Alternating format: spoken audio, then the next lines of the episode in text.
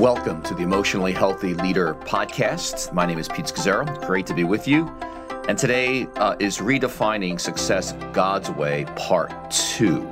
Redefining Success God's Way, Part two. It's such an important theme, success. And I mean, so many leaders, pastors that I know, and I include myself in this, feel like losers. Uh, what is wrong with me? What happened? Why, why don't I feel like I'm going anywhere? And so it's a topic I've thought long and hard about uh, over the years, and so important. There will be a part three uh, next week as well. But let me begin with a story, the story of Moses in uh, Numbers chapter twenty, when he, along with his brother Aaron, who's functioning kind of as a C O O, uh, they had been waiting and working for forty years to enter the Promised Land, and they've got almost three million people with them. Uh, six hundred three thousand men that they're managing, besides women and children. And they're just so, uh, they're ready to go, and, but their patience has been tested over and over again by people complaining, criticizing them for lack of food and water and leaving them in a desert to die. And Moses at this point is just exhausted, and uh, he's angry and he's resentful. And, and so the Lord speaks to Moses. People are complaining and tells the, Moses to, to speak to the rock Uh, before their eyes, and the Lord will provide water. But Moses is so angry. Uh, he takes the staff, his staff of, of authority, and he, and he hits the rock twice. And he says, "Listen, you rebels, must we bring you water out of this rock?" And he just loses it. And But yet what happens is, you know, water does come out. He, he doesn't do God's will, God's way.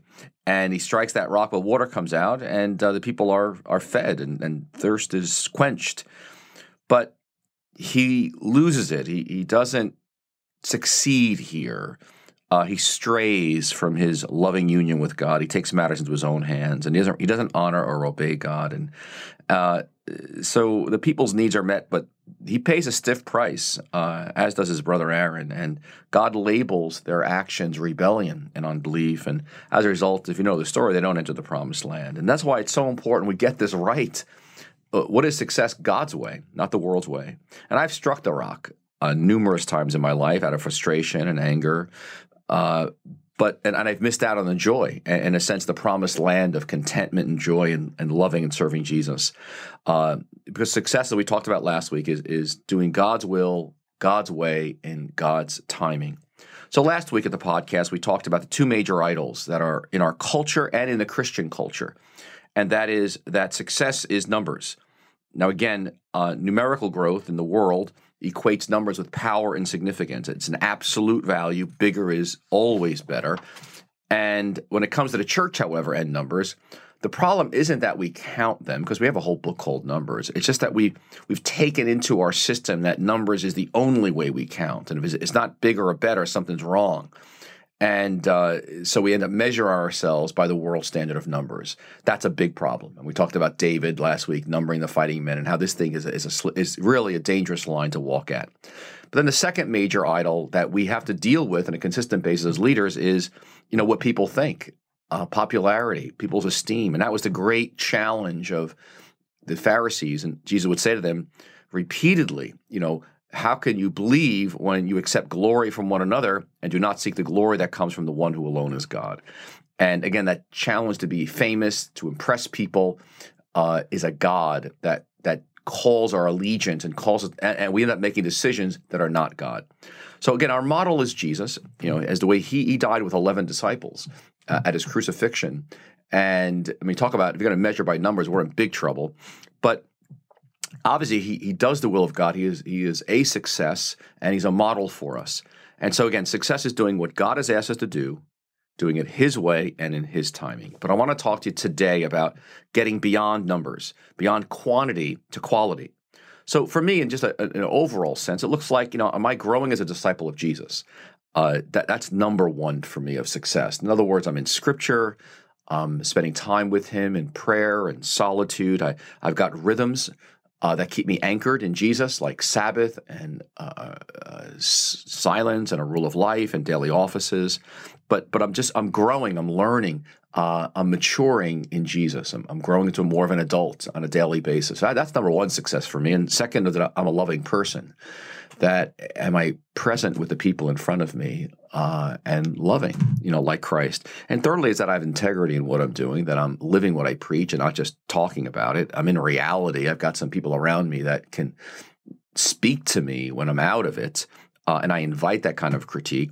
You know, fourthly is my marriage. I, I, that I live out of my vow to Jerry, and uh, that I've got integrity in my oneness with Jerry, out of which I lead. That my spirituality is integrated in that, and and I've got we got four daughters and a son-in-law, and another son-in-law to coming, and a granddaughter. That I'm that I'm present with my family, and as my outworking of my following of Jesus, and then finally that I'm stewarding my gifts for Jesus in my very short earthly life.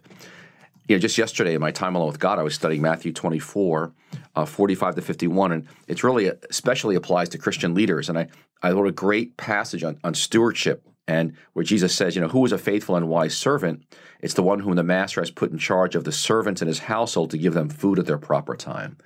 And I realized for myself as a Christian leader, my primary role in life is to feed those whom God has given me. And you know, who is that? The part of that I realize now for me is this podcast, uh, among other things, and, and writing. And again, I'm, I'm, I'm on teaching pastor at New Life Fellowship. That's part of my role as well. But, you know, who? What's the limits of the people at the table that God's given me to serve? And who is that table at this season of my life? And am I serving them with uh, well with my gifts, uh, you know, before him? I just love that. It's a great parable. And uh, I want to serve those people at my table, at my circle of influence, but I don't want to go beyond that either and try to be somebody I'm not. And uh, fantastic parable. So, but let me let me broaden this now to leadership. How do I get beyond just simple numbers to, to quality? And I'll, I'll start with an example of New Life uh, when I was lead pastor there, as we really wrestled with that for quite a long period of time and said, what what what is success for us? And and uh, we ended up with three markers of success that we felt God had given us. And this went through a process of our staff and our elders. Um, and it was three things. One is success was is when people are transformed deep beneath the surface of their lives. Secondly, the success is bridging racial, cultural, economic, and gender barriers. And thirdly, the success is serving our community uh, and our world. And uh, so what that looked like practically is just take the one of tran- success is people being transformed uh, deep beneath the surface of their lives. So it began by, you know, for example, we we, measure, we we wrestled, how do you measure this? And it was things like each leader at New Life. Now, we said leader will develop his or her relationship with God by spending, you know, ten to thirty minutes with God each day in scripture and prayer in the morning, and a few additional minutes uh, at night or in the afternoon, a second time during the day. We said our staff and our board and our key leaders would slow down their lives by practicing Sabbath, you know, for a twenty-four hour period, that our staff and board would be listening for God's voice, uh, using the examine, uh, uh, that each member of our administrative team and pastoral team would consistently integrate emotionally healthy relationship skills into their relationships at home, at work, uh, in their neighborhood. And we had a we had a goal of eighty-five percent of our people being connected in a small group or ministry as part of their formation. Uh, that was way too high, uh, but uh, probably should have been more like, you know, fifty to sixty. Uh, and then every child and teenager would participate in a, in a small group with an appointed leader. And again, every marriage, every fifty percent of our married couples would go through a training to view their marriage as a living sign of God's passionate love for the world. That it was a, something public, it was meant to be evangelistic. So, again, these are difficult, challenging markers, and uh, much more difficult than just measuring numbers. Uh, but and we have to acknowledge our limits in measuring transformation. But it was really important that we wrestled with that, and I think that we wrestled with it in each of our respective ministries. Um, then another one was success is bridging racial, cultural, economic, and gender barriers. Now, that we felt very much that was part of God's call, central to God's call for our life as a community. And so that affected our hiring, our programming, our worship, our groups, our outreach, our finances, preaching, everything. Uh, there was that much of a value, and and surely had implications for numbers. And then thirdly was that we would be uh, a church that's always not just serve the poor, that we would be a church of the poor uh, and marginalized. Uh, that was success for us. Well, we were a church for the poor, marginalized. I just think of, like, on Tuesdays and Saturdays, Uh, we give showers to large community of homeless, uh, at least fifty to one hundred homeless people every every week. And they're taking showers or using our bathrooms. The whole the building takes a beating. Uh, but again, what's success? And It all depends on what you're measuring. So uh, on, on a more simple, recent base, basis, let me just take – my daughter is getting married um, next year. And so I sat down and said, what is success for this wedding? And uh, for me, I wrote down, you know, as I prayed and offered this to God, success was the process, that the process of planning for this wedding would be a joy and not stressful. Uh, that Faith, my daughter, uh, would really have great joy uh, preparing and on that day. And Jerry, my wife, as well. And their happiness was very important to me. Uh, and so I, out of that, and this would be a celebration. This would be a true celebration that reflected a taste of the kingdom of heaven, uh, of their marriage. It's such a holy, magnificent thing. And so out of that, and also uh, on a side note, we also, success for me was not spending that much money. You know, I had a budget and we're going to stay in that budget because uh, as you probably know, if you've done a wedding for one of your children, it's endless. So I said, okay, Jerry, because uh, Jerry's got, you know, definitely things that she would like. I said, Jerry, you can be the president, which means you just cast a vision of what you want. I will be the executive director. I will implement. I will make, I will take responsibility for everything that needs to happen for this wedding. So, but I had to think about what is success, uh, and it really did help me kind of anchor. Emotionally Healthy Spirituality, which is what I lead today, um, you know, we set priorities every year. And we don't even call them goals anymore. We call them priorities. And Took a, a multiple. It took eleven drafts each, you know, this most this past year, uh, to really say what is, again, success for us. How are we going to measure it? Uh, and I, it took really a couple of months, and it went through everything from our little staff to board, lots of time alone with me, with God for me. But uh, you know, success for us is is is very simple now. It's helping churches implement a discipleship that deeply changes lives, which is the Emotionally Healthy Discipleship courses. That is our, so we have to have a, you know, we just started doing this a year ago in terms of measuring it. And and so, you know, I forget, we had like fifty. We had, we, we, we said we want to grow that number. And we put a, we put a number that we'd love to see, and basically what we, what we see happening naturally. We said, you know, within a year, we'll probably have five hundred churches in, the, in just North America doing the courses, um, doing the Emotionally Healthy Discipleship courses. And so we said, that's going to probably happen. And so within that, we had some priorities, which is develop some hub churches that would function as training centers, that we would go there and serve them.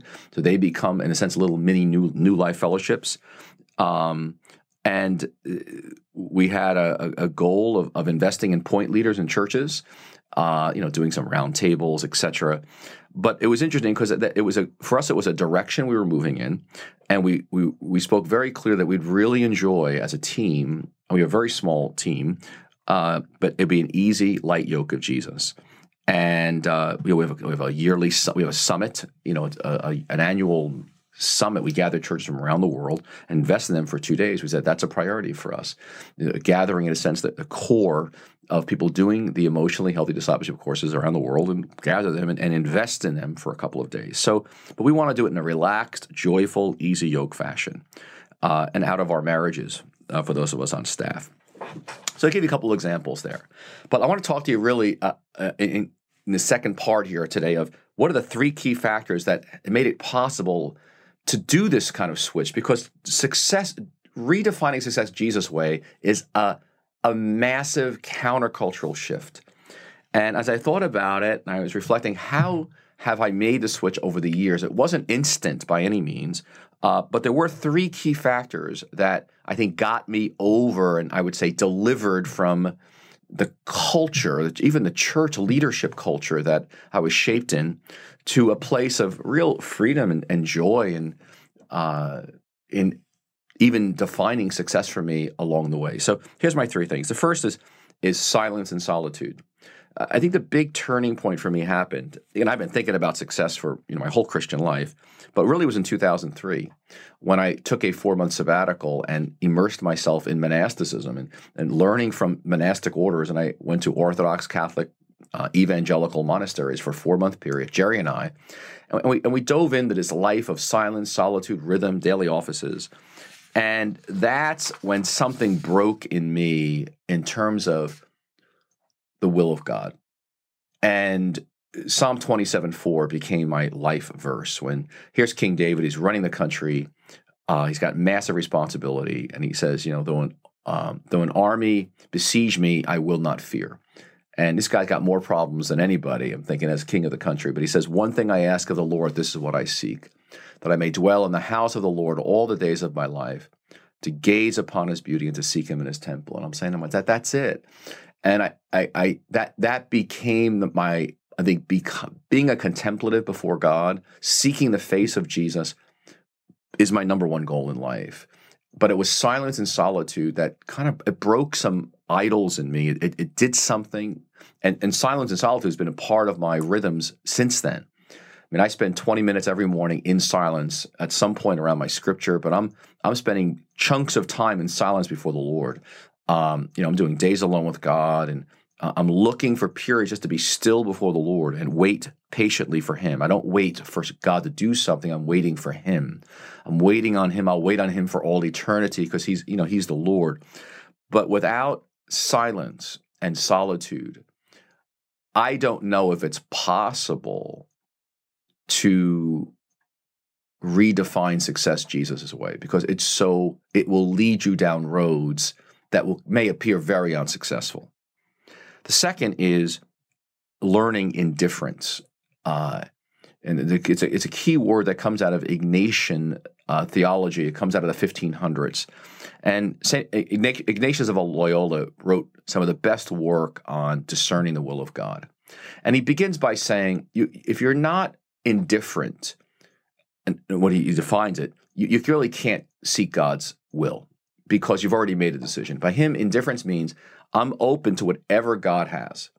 And he, you know, if you think of a scale of zero to ten, how open to you are you to God directing you in a particular decision? And he goes, unless you've really done the inner work to let go and say, God, whatever it is, I'll do it, you really can't do discernment of the will of God because you've already got your mind made up. And so we've even had times as a, as a staff team and leadership team, we've said on a scale of one to ten, as we're talking about a decision we've got to make, how open to, are you? If zero is uh, not open and ten is I'm totally open, where are you? And it's amazing as people go around the room, you find that I'm a, I'm a three or I'm a five or I'm a seven, and you realize there's so much agenda already in the discussion. It's really it, and, and prayer time we're about to go into, that it's a very distorted prayer time. So that is a that that issue of indifference is key. Is but this is hard work. And if you don't think it's hard work, just look at Jesus. I mean, in the Garden of Gethsemane, he is struggling to surrender his will to the Father. And this is, to me, one of the most significant planning and decision-making texts in all of Scripture is the Garden of Gethsemane, when Jesus says, my Father, if it's possible, may this cup be taken from me, yet not as I will, but as you will. And here is Jesus, our leader, our, our Lord. Uh, he didn't. He had to learn obedience from what he suffered. I mean, you know, it says in Hebrews five, Jesus offered up prayer and petitions with fervent cries. Uh, and he, he learned obedience from what he suffered. It's Hebrews five, seven, and eight. In other words, his, his obedience to the, to the will of God, to, to, in a sense, letting the Father define success for him, came out of struggle. He he learned it over time. He he prayed through it. Uh, it, talk, it took falling to, to his, with his face to the ground and, and struggle to submit himself to the Father's definition of success. How can we expect it would be any different for, than for us? Uh, it is a challenge. And I love that it says, Jesus offered up prayers and petitions with fervent cries and tears to the one who could save him from death, and uh, and he was heard. So again, this is hard. So again, uh, silence and stillness, which is its, its own challenging uh, practice. Secondly, is, is getting to a place of indifference. God, not my will, but your be yours be done. That's why if you don't pray the Lord's Prayer uh, on a daily basis, I want to encourage you to do so. It's a great prayer, and I usually stop at, you know, our Father who art in heaven, hallowed be your name, your kingdom come, your will be done on earth as it is in heaven. And when I stop for uh, you know, morning, midday, evening prayer, uh, I'm always surrendering my I'm surrendering my will. Okay, Lord, not my will or my kingdom, but yours, because I get out of doing God's will or his definition of success for me in a nanosecond. Uh, and I just have to stay anchored. But this is, again, hard work. And then finally, so it's not just silence and solitude.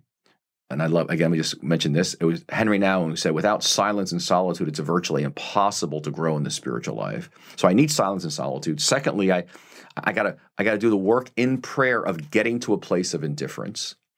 And then thirdly, I've got to deepen my theology of limits. Now, I first, you know, God brought me into a theology of limits in nineteen ninety-six. It has been the number one challenge for me around surrendering my life to Jesus versus rebellion, has been embracing God's gifts and receiving God's gifts and limits. Now, as, as leaders, as Christian leaders, we have a whole set of limits. Human limits, personal limits, team limits, ministry or organizational limits. We've got limited time, energy, money, gifts. Um, and, and so we don't, we said we're, we all we see is frustration versus looking for God in our limits. And I, I would say it this way, our limits are the last place we actually look for God. I mean, just think with me for a minute biblically. Think of Moses. He was so limited by his age and his slowness of speech. Um, he had some kind of a speech impediment. We don't know exactly what it was. Uh, and then, you know, the Lord God makes it clear that he's going to be present in and through Moses' limitation. And Moses leads, you know, three million people to the promised land. Jeremiah had limits. He, he was melancholy. He struggled with suicide. He cursed the day he was born. Uh, God used his temperament to touch millions. We, we, we read his books today. John the Baptist was so limited. The guy did not have a network. I mean, he was a, a, a semi, he lived a semi-monastic life in the desert. What a limitation. Uh, but God gave him an extraordinary re- revelation of Jesus as, as the Lamb of God. I mean, Gideon had limits, three hundred people. twelve disciples had such limits uh, in their learning. And But, I mean, these God broke through those. They, they, God was not constrained by it. I, I think of my own time limits. I mean, I just, time is such a gift. And so it, it's looking, your, your ministry and what God has for you is not constrained by limits. In fact, it may be the way God is coming to you. I just think we had a fellow coming on our staff uh, a couple of years ago, and I was invited on halftime staff to kind of, you know, layer into it. And he wa- he wanted to do it. And so, but when he talked to his wife, she said, no, I don't think it's a good idea. Now, she was coming out of a scarred history when he had been on staff at another church many years earlier, and she saw his life out of control of what it did to her marriage. So she was still carrying that those scars. Regardless, at this point, her response to him was, no, I, I really don't want you to do this. And so, but that, talk about a limit. You can say, well, his wife has scars. That's her problem. She needs to get some therapy. But he and the leadership was able to say, no, this, God's in this. God's in her at this point. And so he didn't come on staff at, at that point. I think it took another year for that to happen. But it was part of the discernment was the limits uh, of that. And I know for myself, I mean, Jerry is a very different person than I, and uh, much healthier in many ways. But but her, we're one flesh, and so her discernment, I listen, I actually listen to the limits coming to me through her as part of the way God's coming to me. And that's everything to the size of what we're doing, or when I write a book, or if I write a book. I mean, I'm a visionary. I've got three visions by by breakfast, you know, I'm type A. Uh, but I recognize how God comes to me, you know, through that. I mean, for years, when I for twenty-six years when I was lead pastor at New Life, uh, every year or every other year, Jerry led a group in our basement of fifteen people. It was a, a intensive discipling group, and I used to say to myself, "How many?" And I'm, I was their assistant in these groups, you know. And so we'd have fifteen people in our basement, and not everyone was even that open. Uh, and that responsive, but I said to myself, how many senior pastors who are building a church are spending, you know, we, we, it was like one hundred hours in, in, a, in a year in our basement, three hours every evening, every two weeks, and then one weekend every quarter. Uh, but it was a way to deeply get in people's lives for transformation. And I was like, I kicked and screamed against it initially, but I, I knew God was in it, you know, because she was passionate, and obviously making disciples is God's heart. So he did it. I mean, who, I would have never dreamed that all the materials that have been published Uh, through emotionally healthy discipleship have come through that basement. Uh, you know, God used it to change us. And so again, this issue of limits touches the core of our relationship with God. You know, God sets limits to Adam and Eve, and they crossed it, and we got in all kinds of trouble. Because limits and rebellion are tightly related. And it's always been my greatest leadership temptation and struggle, and I know I'm not alone in that. So as you're redefining success, you want to look for God in your limits, and not simply bypass them. But we're back to silence and solitude. We're, we're back to indifference as we're discerning God's will and uh, looking for God in our limits. Let me close with one little story here of Thomas Aquinas uh, in, a, in the twelve hundreds wrote about the, the three types of life that there are to live. And I think this is so related to as our discernment of God's will. He calls it, the, there's a contemplative life, there's the active life, and then there's the mixed life. And he says the highest and most challenging life is the mixed life. And that's what all, all of you listening to my voice, you're living a mixed life. A contemplative would be like an angel in heaven. These are people who your, your whole life is contemplation, is prayer, being with God, uh, like the angels of heaven. And he goes, that's, you know, that's easy in a sense because you're not active. You're just, you're, you're behind monastic walls and you're praying.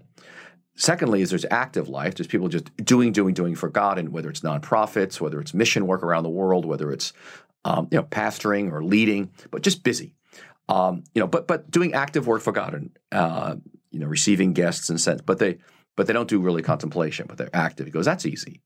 He goes, the most difficult and the highest is to do, you're, a, you're an active for God, but you're also a contemplative. You're also grounded in prayer and stillness and solitude in Scripture.